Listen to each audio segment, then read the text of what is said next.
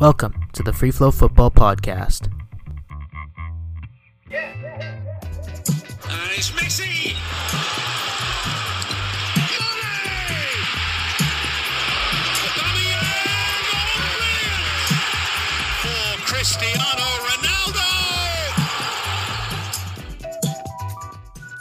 On this week's episode of the Free Flow Football Podcast, Nick and I discuss El Clasico from the midweek in the Copa del Rey and whether the novelty of it is wearing it off a bit.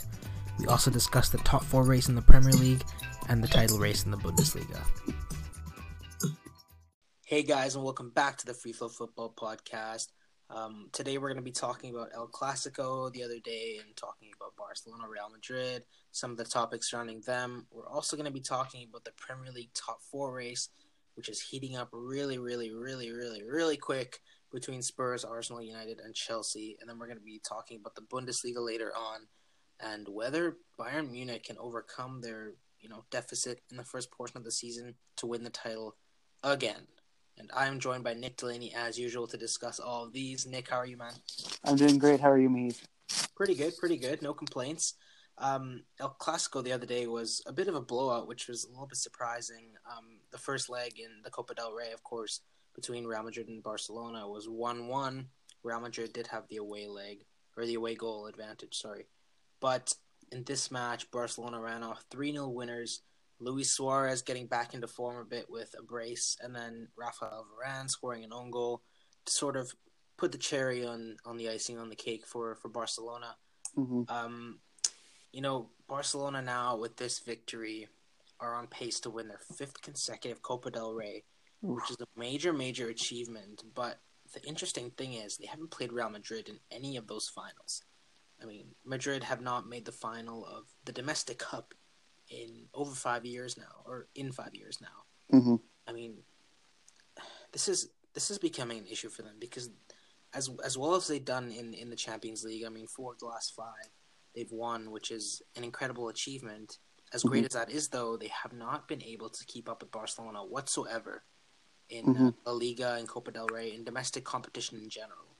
I mean, what's it going to take for these guys to get back? Because like, this is not okay, and I don't think they're going to be very happy if this continues. Because if the Champions Leagues dry up, you know, with Ronaldo gone, the Champions Leagues aren't, you know, uh, like they don't look like they're a team good enough to win the Champions League at the moment. So, as as much as you know, those domestic failures have been excused in the last few years because of the Champions League, doesn't look like it's going to happen anymore. So, what do you think it's going to take for them to get back to competing with Barcelona in Spain? Well, for starters, I think it definitely takes a big superstar to compete with a player like what Barcelona has in Messi. Um, the second thing I think is, and the main thing I think personally is, is the structure and the culture at that club. Now, usually it's just kind of their culture is just kind of win, win, win. But I think the way, when I mean culture and structure, I mean as in how they play the game, um, what coaches, what style of coaches they pick, what kind of style of players they want. You know, all of this, I believe, is is something that they should kind of uh, seek out in order to maintain domestic dominance, which is what they want. You know, if I think if uh, if they were to play Barcelona in those Champions Leagues. Um, in any time, you know, quarterfinals, semifinals, or finals, I think I think I'd favor Barca even in the past, even though they Real Madrid won four to five and Barcelona have only won one out of five. It just you know, this is not a surprise to me that Barcelona beat them badly. I mean, they've been you know, they've been really putting this El Clasico as kind of a novice game for them. They've they've won almost all of the games that I've watched them play against Real Madrid. Um, some with relative ease. I remember when Benitez was still coaching there, and, and they they ended his his uh, managerial tenure at Real Madrid with that four 0 loss, and that was a big deal then. And it's it just it seems as though Barcelona is always getting the upper hand with them lately. And um, I think, de- oh, sorry to cut you off. Just one last point. I think the consistent changes in coaching is a big problem too, because one coach is telling you this, the other coach is telling you that. There's no, again, there's no structure to the tactics. It's just kind of like they let their superstars play. Um, if they can do something with with the ball, they do that, and then if if they kind of if they start slipping a little bit, it's just you know throw throw the ball, cross it into the box, and hope that one of our star players can head it in. That's really what I think. Yeah, I, I think um, they rely too much on individual talent rather than the collective, you know. Mhm. And I mean, watching the El Clasico the other day, I, I sort of felt myself becoming uninterested, you know. And then I, I turned over to the Chelsea Spurs game, and then I saw Kieran Trippier um, open up his body like prime Thierry Henry and put it past Hugo Lloris, and then I never went back to to the to the El Clasico because I mean, I feel like the novelty of it has worn off a tiny bit ever since Ronaldo left. I mean, it's all just squad players in the park for Real Madrid now. I mean, they had Reguilon and Vinicius on that left side, where last year they would have Marcelo and Ronaldo. I mean, for the last decade, it's been Ronaldo versus Messi in this in this fixture, and now, you know, I feel like there's just it's just lacking a little bit of something. You know, do, I mean, do, do you agree or no? Um, I get your point. I, I definitely get your point. As a big La Liga fan, I disagree. Just because I always I always liked watching that game, regardless. One of my rivals gets beat, so I mean that's really how I look at it. But it's still a great game for me personally. Um, but I can understand your point when it comes to. I think you want to see that star power. When you think El Clasico, you think big players, you think big storylines, you think big drama. Um, with Ronaldo gone, who is Real Madrid's um, successor as a star? Um, I think it's been Ramos, in my opinion, as their face of the franchise, so to speak. Yeah, Um, even overshadowing their Ballon d'Or winner, Luka Modric. You know, he doesn't have that flash that Ronaldo or a Gareth Bale, if he could ever stay healthy out of trouble with his attitude in Spain or whatever the case may be, because he's always getting benched left, right, and center, even not even being injured, um, which I find a bit odd, but I think it's something to do with the locker room. But Yeah. I, I, I get your point. I don't agree with it, but I definitely can see a lot of people. It for nine years, it's been Ronaldo's the goat. No, Messi's the goat. No, Ronaldo's the goat. Yeah. No, Messi's the goat. It's just like it's back and forth, and they never focused on the other players who are all, you know, I mean, they're all pretty much world class. There's some that could be some really good squad players that would start on a lot of teams, but not the top. But yeah, I mean, you know, it, it just kind of they, they they didn't have another narrative to go along with Messi versus Ronaldo. It's just now it's going back to Real Madrid versus Barcelona, and um, I, I like Benzema and Vinicius. I think they're great players, but they're not Messi or Suarez in that matter. Yeah. And uh, speaking of Suarez, we criticized him quite a bit in our last podcast. You know, wondering whether he's finished. Um, you know, wondering why he's in such poor form. And since we recorded that and released that, he has three goals uh, in two games. So he clearly listened and he clearly Yeah, took some notes when we were Mhm. speaking. But definitely, definitely. he scored a, a gorgeous chip over the weekend, and you know he comes into this game, massive game, and he scores a brace. Uh, you know, I I'm really pleased that he's sort of gotten back into form. I think he needed it, and he's he's a great player. As much as I don't really like him, you know, I, I like I mean- to see a player like that do well, and you know, it's nice to see him get back on the score sheet. Yeah, I mean, I think a lot of people are with you when they don't really like him. Um, I am actually not one of those people. I really like Suarez. I, I wish he would have come to my team. Really, I mean, I, I think of that of every great player, but him in particular, I couldn't imagine the uh, the the funnies I would get when I see Costa and him playing front. off. that'd be so funny. But I mean, he that Panenka was really good Yeah, on that penalty, and and that first finish is just bottom left corner. He clearly was taking notes when he when he heard us talk about him. Definitely the And definitely the main thing. When I talk. yeah, definitely, definitely, definitely. But um, I mean, it's hard to count out great players when they've only been bad doing bad for like eight games. So maybe we should take some notes now after getting humbled a bit by Chewy Ooey Gooey Louie. Um, and you know he's he's it's good to see him back. Um, and Barcelona definitely want to see him back because usually the narrative has been if Messi's not doing anything and Ter Stegen isn't making every world class save, you know they're not really you don't think of them that they're going to win. But with him, if he's back to his best, yeah, th- they'll be champions of Spain. They'll win the Copa del Rey and they'll challenge for the Champions League again.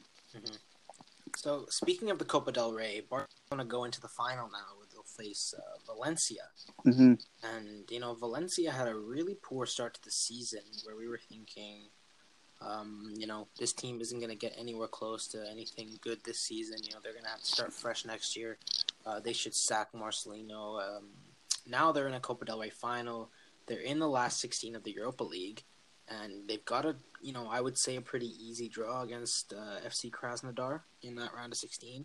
hmm So I, I would, you know, I would probably put them among that B B category favorites for Europa League. Definitely. So, I mean, like they've improved across the season. So I think we got to give them quite a bit of credit for getting to this final. Oh yeah, for sure. I mean, it's it's not easy to go past all these teams they've played. Um, they're currently ninth in La Liga, and they're, I believe it is six points back of a Champions League spot.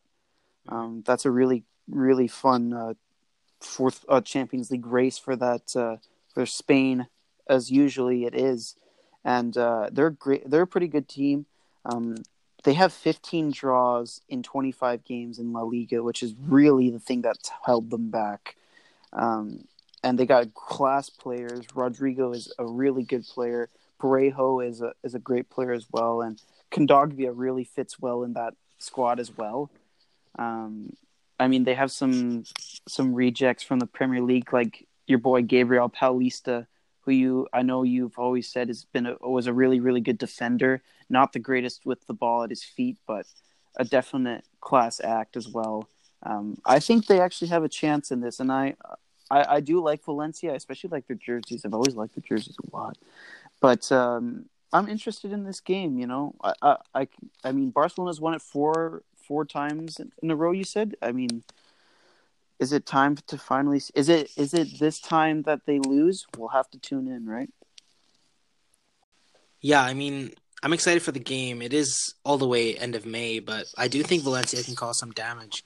Um, a player that I really love of theirs is Danny Parejo, who um, I feel has been really overrated throughout his entire career. And whenever he comes up in these big games, he, he usually performs. And you know, he's a, he's one of those players that I'm really surprised didn't get a move to Real Madrid, Barcelona, or Atletico Madrid during his career because he's been that good and, and he's he's such a complete player. You know, so I, I'm really excited to see. You know, whenever I, I get to tune into to Valencia, he's somebody I already I always keep an eye on, along with um, you know, uh, Gabriel and and um, and Francis Coquelin, who of course are players that uh, I've, I've I watched for a few years at Arsenal. Mhm. Um, both players I liked as you know as you know personally I liked them, but their play not good enough for Arsenal. So you know what? I, when they left, I wasn't um, I wasn't too shaken. Although I do think Arsenal should have kept Gabriel over Shkodran Mustafi, but oh well. I, I see I see why they let Gabriel go. Um, yeah, I mean it's it's a big fixture. It's a good fixture. Barcelona, you know, usually when they come up against teams like this, they don't normally blow them away. I mean, normally they're very like very good games, and I think Valencia will get chances. So I mean, we'll see how it goes. Definitely um i just want to correct uh ask you did you mean underrated or overrated for Parejo? because you did say overrated For Parejo, I meant underrated. Yeah. Whoops. you meant underrated okay yeah yeah, of course. Yeah. just just a little bit for it that's all no, he's to make it definitely not overrated. No, he he's never talked about, but I mean, yeah the guy always performs. I mean, he's always been a really good player, a really a, a not a flashy player. He's kind of like a, a a Cruz. I feel where his passing is pinpoint. Um, he has very good movement of the ball. He's not a superb dribbler, but he's good enough to be in the Mhm. middle of the park. And um, yeah, I'm surprised he honestly didn't go to England. You know, um, y- I think I feel like a guy because he's not. It's not like he's a one of those Spanish players who's not physical enough.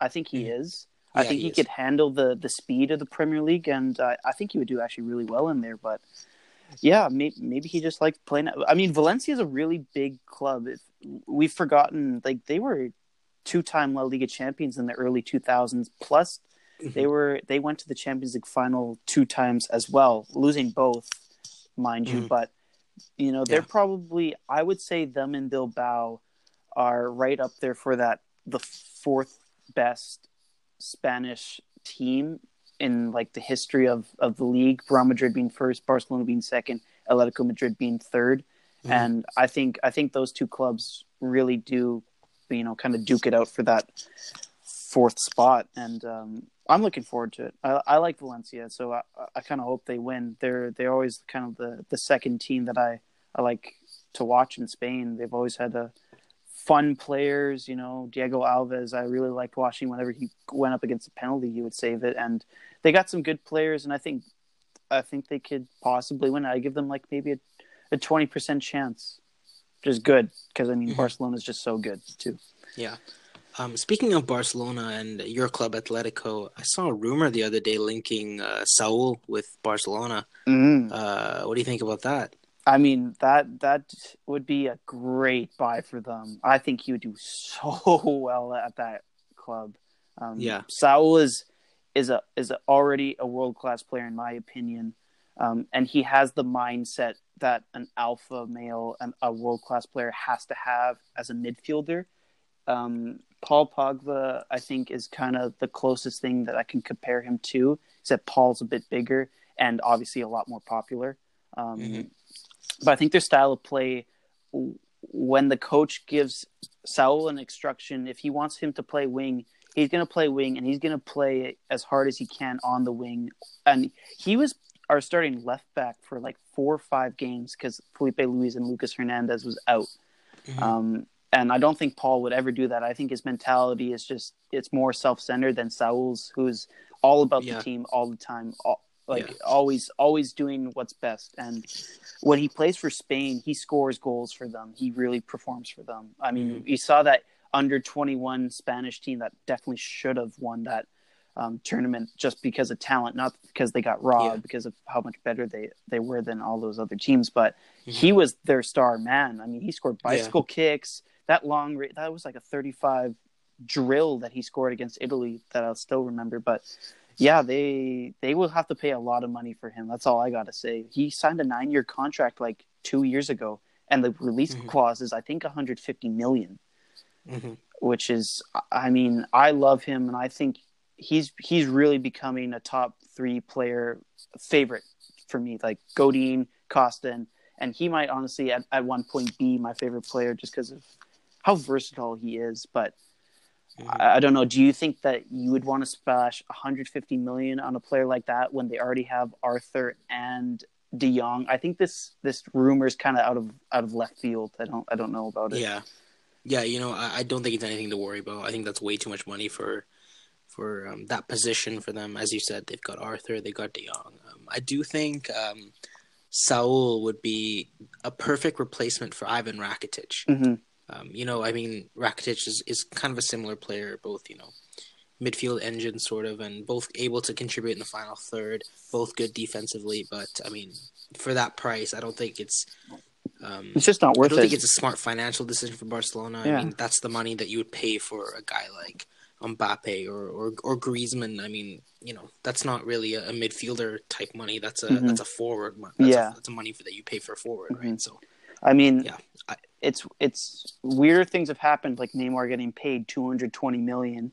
Um, Yeah. Like you said, it's it's forward money. It's not midfield money. Not that midfielders don't win games because I believe that their influence, both defensively, offensively, and controlling the game, is more important than any position in the game of soccer. But yeah, I don't think I don't think that money is well well wise spent on on him, even though I rate him so highly. Mhm. Yeah. Okay, so we can move on to the Premier League now. Um, the top four race took a massive turn this week with uh, Spurs, who were you know flying in third place. You know, people were thinking they're going to challenge for the title. Last around this time last week, they were sitting just five points behind Liverpool, who were first, four points behind City, who were second, and now they've lost to Burnley over the weekend, and they lost to Chelsea on uh, Wednesday, and now Spurs are still in third place but only four points ahead of Arsenal, who they play this coming Saturday. Um, United then are in fifth with 55 points, and Chelsea in sixth with 53 points. Spurs and Arsenal have 60 and 56 respectively. Chelsea do have a game in hand, so that could easily go up from 53 to 56. And you know, if we say that Chelsea win that game in hand, that is a five point gap between third place and sixth place in the Premier League. Mm-hmm. I mean, we're I mean, if this was close to you know the beginning or midpoint of the season, it would be you know exciting. But you know, this isn't gonna last. You know, these teams are gonna start pulling away. You know, some of them. But I mean, we're three quarters through the season, seventy five percent through the season, and it is neck and neck with all three teams. You know, they have their strengths. All three or all four, sorry, all three, all four teams have strengths. All four have weaknesses. Um, I mean, it's really, really tough to call. Uh, as I said, I mean, like some of the weaknesses are bigger than others. Some of the strengths are bigger than others. I mean, the one that sticks out for me is I think Arsenal's strength is being able to score goals out of nowhere because they got two top strikers, which is a huge, huge, you know, strength. Mm-hmm. But they also have a huge, huge weakness in that defense. So it's sort of like that, you know. It's you don't know which way it's gonna go. You don't know who's gonna or which side of their positive negative is gonna really perform. But I mean, like if you were if you had to put money on two of these teams getting top four and the other two falling out of the top four, who would you put your money on? Hmm. Out of Tottenham, Arsenal, Man United, and Chelsea, I would say it, it's it's a hard one because they're all they all seem close, especially with Spurs dropping points. But I'd have to go with. I think United are the ones that I would for surely say are going to go out of the top four. Oh, really? Yeah, I think it's just, you know, I think the manage, manager experience is gonna that that honeymoon is gonna kind of phase away at one point, um, mm-hmm. and I think I'm gonna go with honestly Arsenal, and I mean this is not a huge educate like this is an educated guess. Um, I think that since Chelsea has the best player out of those four in Tottenham, Arsenal, United, and Chelsea themselves, in Hazard, I think this is his time to really make or break his name and mm-hmm. to get him uh, that big money move to Real Madrid or essentially a new contract at Chelsea so that he bump up his wages to a ridiculous Mhm. amount to keep him to stay. I think that incentive will make him kind of want to stay. Um, but yeah, you know, it's just these are just guesses. um, don't don't obviously take take this money right now to bet, but I think it'll be Spurs and Chelsea who will make it in the top four. Mm-hmm. Well, I would agree with you with Arsenal, but I do think Manchester United are are gonna get into the top four. Okay. Just because you know, I mean, it's interesting because Solskjaer is their weakness and their strength. Mm. The weakness being the one you mentioned. I mean, he's not experienced coach, and um, if you know the the match situation needs a big performance from the coach, maybe uh, he has to get a substitution right at a specific point. I don't particularly trust him to make that decision correctly Right. and I think those decisions will make a make a big difference in this title race, especially when um, these teams. I think some of them play each other. I know Arsenal play United in a couple weeks, and obviously Arsenal Spurs is this coming weekend. But I mean, those decisions are going to make a big difference, and I think Chelsea with Sarri, Arsenal with Emery, Spurs with Pochettino have far more experience in the managerial position and far more, uh, you know, success in in those positions than than United do. But I think United's momentum, the momentum they've created from from uh, December, end of December when Solskjaer was hired till now, I think that's going to carry them on into the top four. I just they look unstoppable right now. I mean, they haven't lost a single game in two months now, over two months, and I mean it's to be really difficult for anybody to stop them. I mean, their first few games were pretty simple, straightforward. Solskjaer had pretty simple wins, and then they went against Tottenham who they were expected to lose to, and then Rashford scored.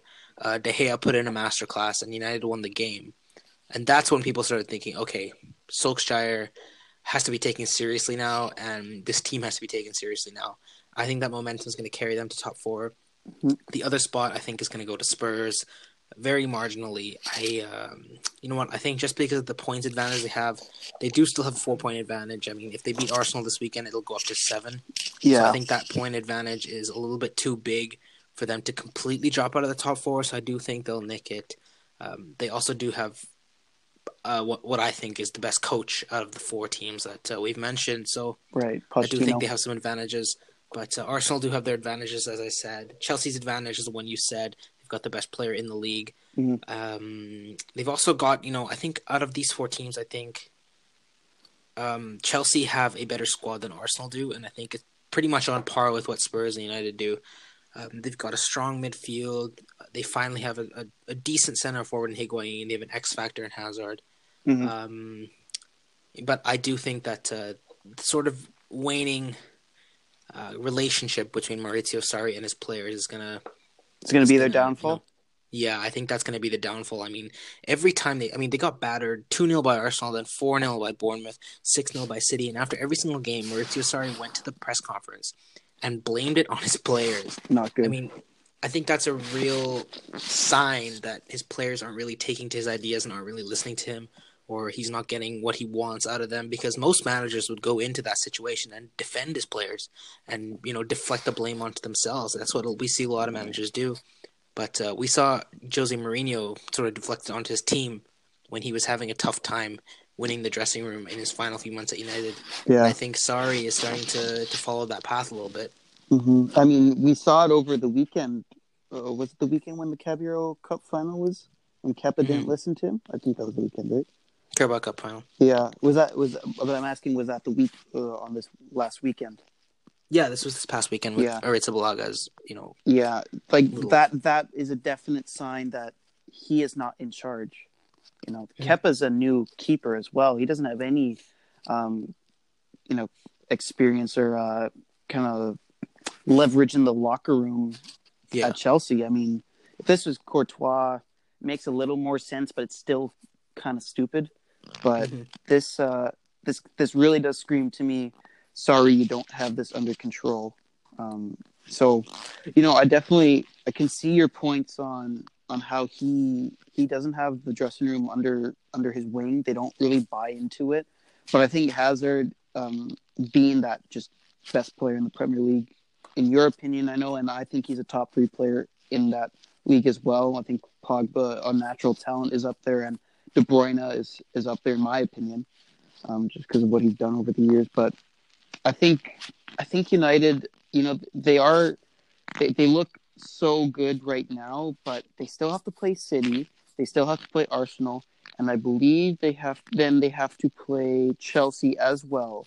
Um, United play City and Chelsea at home, and they play away from home against Arsenal. They also have to play against Watford, Wolves, and Everton, who are all in that seventh, eighth, and ninth spot. Um, two of those games would be away from home, being Everton and Wolves, which are, you know, those aren't easy sides to beat for sure. Mhm. Um, and I think Tottenham, I think Tottenham just overall as a squad, a start as a starting eleven, sorry, are just the the best out of the four that we mentioned. I think their chemistry, the way the coach uses this team is very, very, very good. Um, I think they have the best player in Kane, or sorry, uh, like the best pure striker, not the best player. That was my my bad. Um, Son is a is a player that can make things happen. Um, is a great, great midfielder who I think could could possibly leave for a bigger club um, this this season, and uh, they have some really good players as defenders as well. So I think overall it will be Tottenham is my definite pick to be in the top four, and I'm gonna go with Chelsea just to just because I, I believe that Hazard is that good. They also do have a game in hand, and if they were to win that game, they would be ahead of United and they would be tied with Arsenal f- for points. So it's it's really is up in the air, um, and I'm just glad that this Premier League is uh, is super exciting later on in the season. You know, Liverpool and Man City are are the two teams that are clearly fighting for that uh, that final um, sor- for sorry for the Premier League. Uh, 69 points to Liverpool, 68 to City, and then the the top four, which is big money from the Champions League, um, is separated by at the moment a seven point gap. So interesting to say the least. Yeah, and I mean, top four is going to be huge, huge, huge for, for all these four teams that we're discussing about top four, because Spurs have a have a stadium coming up, you know, that they got to pay for, and this Champions League money, you know, is huge compared to whatever they get from the FA Cup, or you know, even you know, I mean, they're not going to win the title, so they're not going to get the money from from that sort of league position. So qualifying for the Champions League, getting to the Champions League knockout stages is where Spurs are getting a lot of their cash, and for them to lose that right as they're you know moving into a new stadium, that they're they're going to be in debt. I mean, this is huge. Um, United, it's a bit you know bit of a less deal because they are going to be you know financially secure regardless. Arsenal have spent two years in Europa League now, and they can't really afford their wages anymore without the money coming in. So I mean, if they don't get Champions League for next season, they're to have to offload a lot of players, and their transfer budget's to be just as small as small as it has been, you know, last summer, maybe even smaller than that.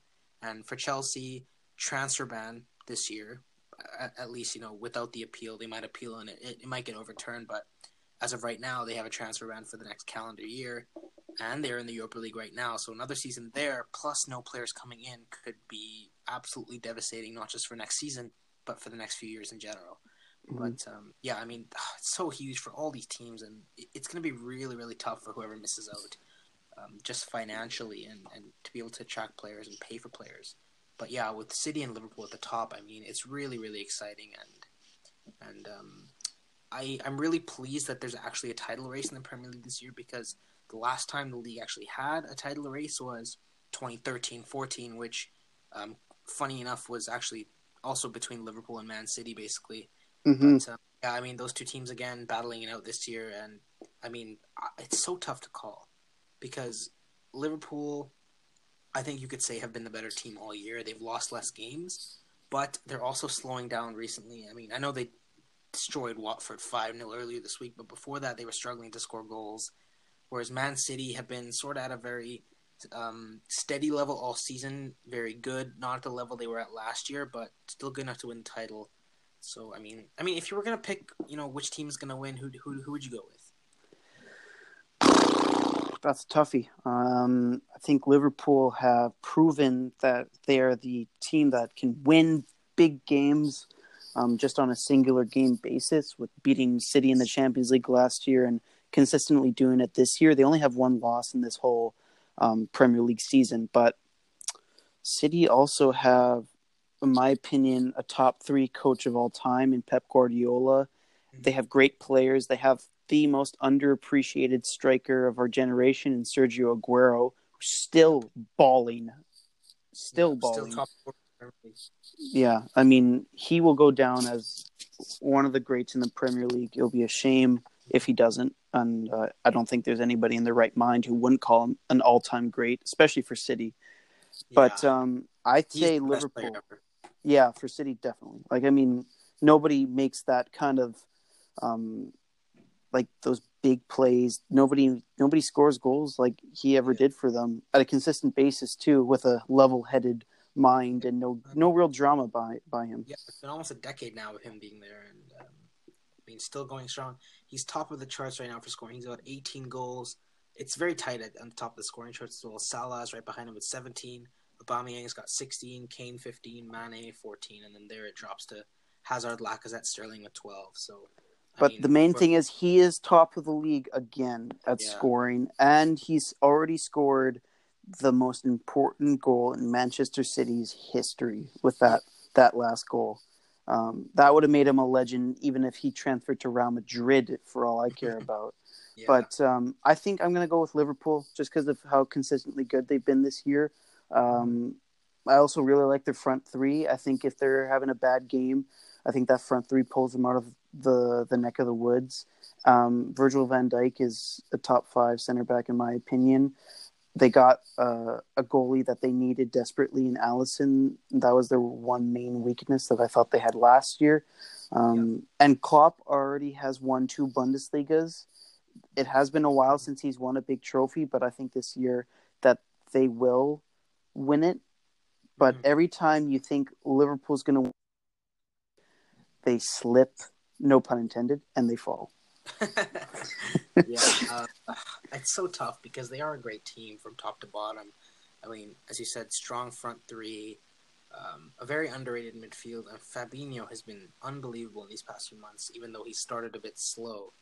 Um, Wijnaldum, a great player. Henderson playing well, and then their fullbacks Robertson, Trent Alexander Arnold. two of the best in the world when it comes to going on the front foot. And then yeah, Van Dijk, one of the best center backs in the world. Uh, Joe Gomez to come back soon would be fantastic for Liverpool, and then the goalkeeper, yeah, fantastic, Alisson. So I am gonna go with Liverpool as well, partly because I predict, predicted them before the season, and uh, I'd look good if they won, because not many people thought they would. But um, you know what? The thing with City is they're they're such a they're such a complete team, and, and they've won it before. You know, they've been in this position before. So many of their players have won won titles. Some of them last year, some of them in previous years and they've just got the experience. I think that's their main advantage right now. Yeah, I mean it's a it's a it's a it's a great thing to see the Premier League have a, a really interesting title race. Um, kind of fiended to see one big title race in in a top five league. I can't remember the last time there was one. France, there hasn't been one ever.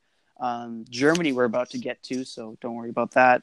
Spain, Spain actually has had some good title races over the past couple years, but I don't know. They're just it wasn't that last last day kind of extravaganza that mm-hmm. that uh, that I imagine, and England not really as well, and Italy, forget that. Yeah.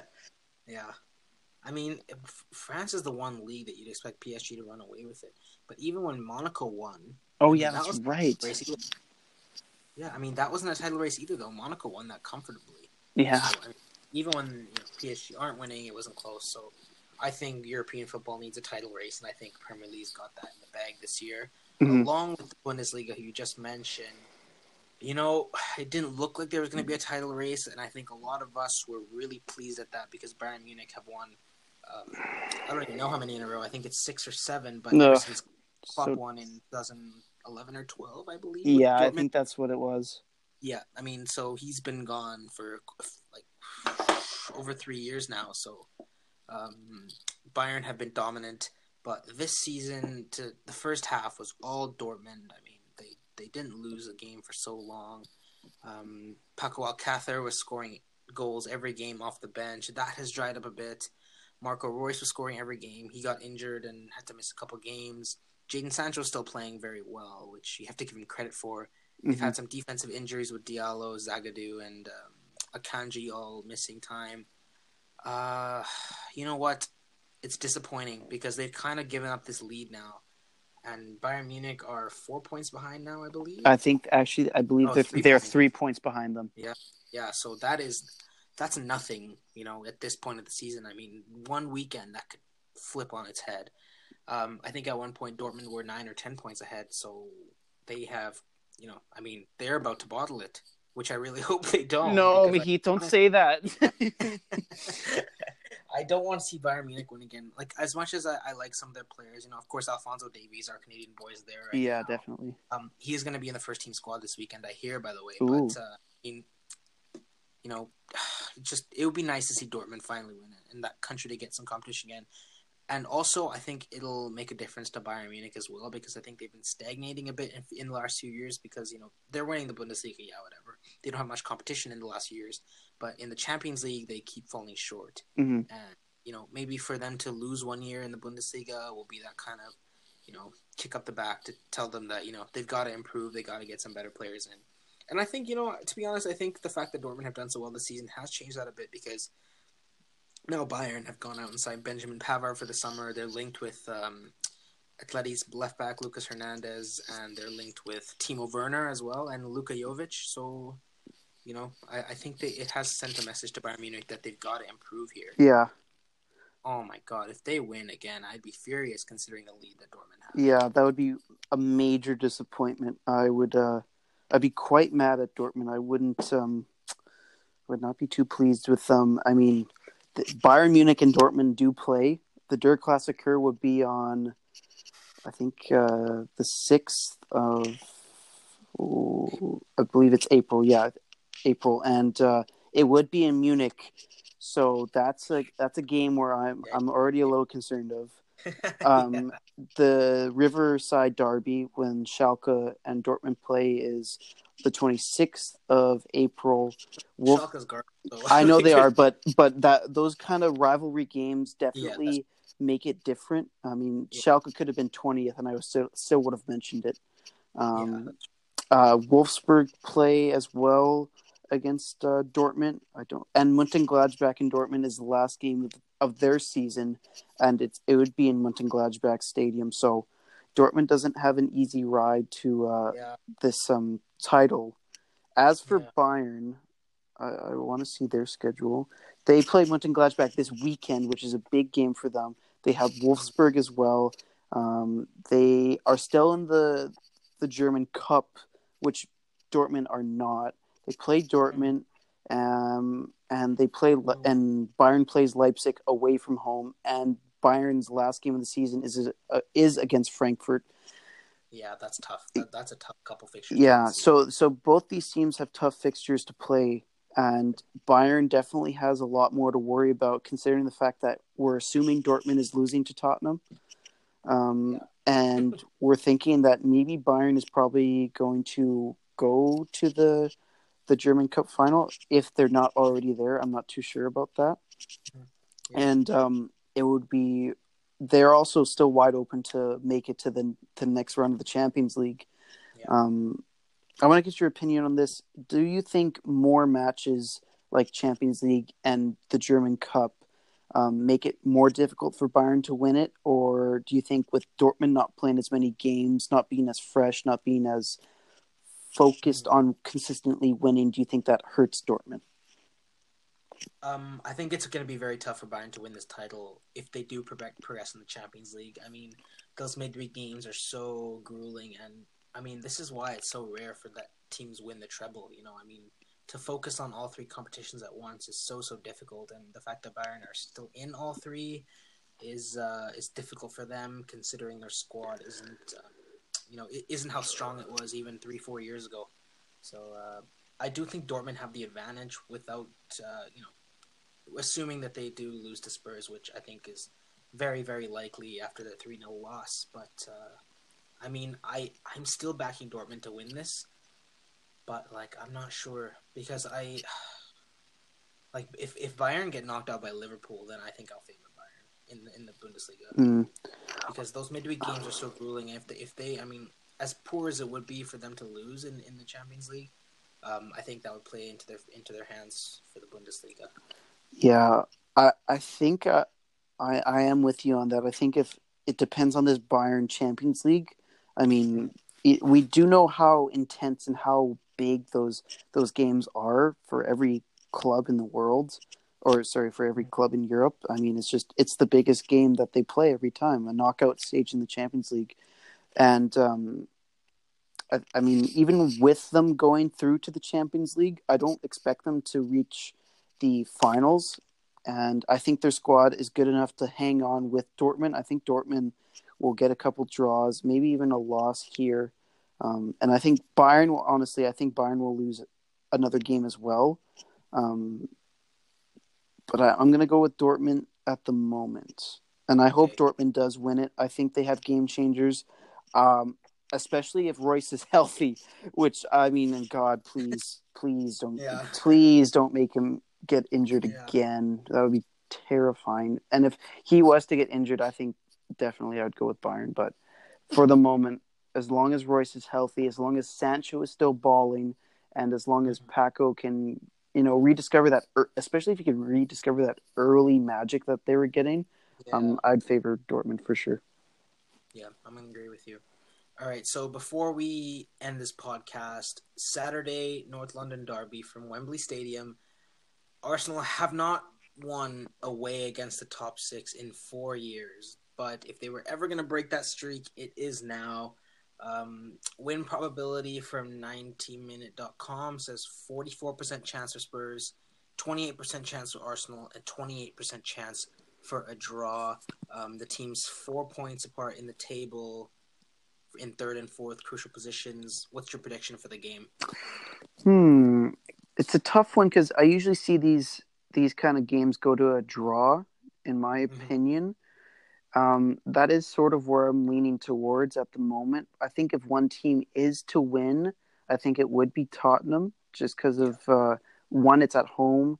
Uh, two, they have I think overall the better starting eleven, Yeah. the better coach, um, and they have an X factor in Harry Kane. Um, Yeah. But like you said before, Lacazette and Aubameyang can make goals out of nothing. Um, I think Yeah. that's the main thing that Arsenal is going to really have to rely on. Um, they did that in the in the first first game between them as well. I mean, at uh, at the Emirates, with Aubameyang, you know, scoring the equalizer out of basically nothing, Yeah. and then Lacazette scoring the winner out of nothing. It- so I mean, it's definitely something that Arsenal's strong at. And if I'm not mistaken, Arsenal have seemed to be playing a little bit more defensive as of recently, especially with their yeah, formation. I think that will honestly help them in a game like this, yeah, me um, too.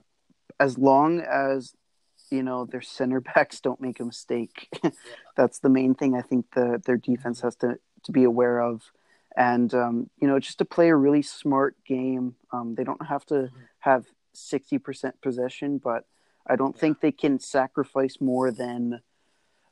42% of that possession because I think Spurs at, at one point could overwhelm them with their quality of goal scoring talent. Yeah, I would agree with you. I, I think I'm gonna predict a draw, but um, as you said, if any team's gonna win the game, it is gonna be Spurs. I mean, Arsenal not are awful away from home against good teams. Um, actually, there's some inter- interesting stats on Google. Uh, the away team has won just one of the last 16 games between Spurs and Arsenal. When Arsenal won one 0 at White Hart Lane in March 2014. So basically, every home team either draws or wins the game. Um, this will be the fifth meeting between Tottenham and Arsenal at Wembley. Spurs won two, draw one, lost one.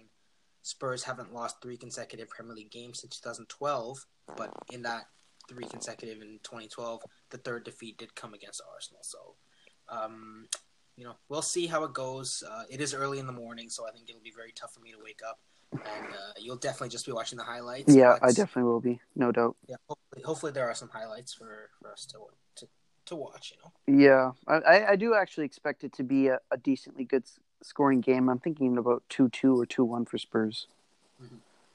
All right, Nick. Well, thanks for joining me again on uh, the amazing Free Flow Football Podcast. Of course, my pleasure.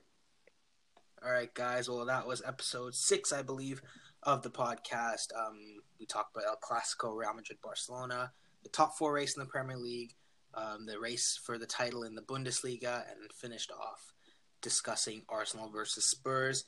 Um, you guys can check out our Twitter, YouTube videos are going to be up soon. Um, this podcast is going to be released on Friday, and there's going to be a video up on the same day. So right when you listen to this podcast, uh, check out the video, and the video is going to reroute to the podcast as well. And the video is going to be on Kai Havertz of Bayer Leverkusen, and you can check out last week's video, which was on Matteo Guendouzi.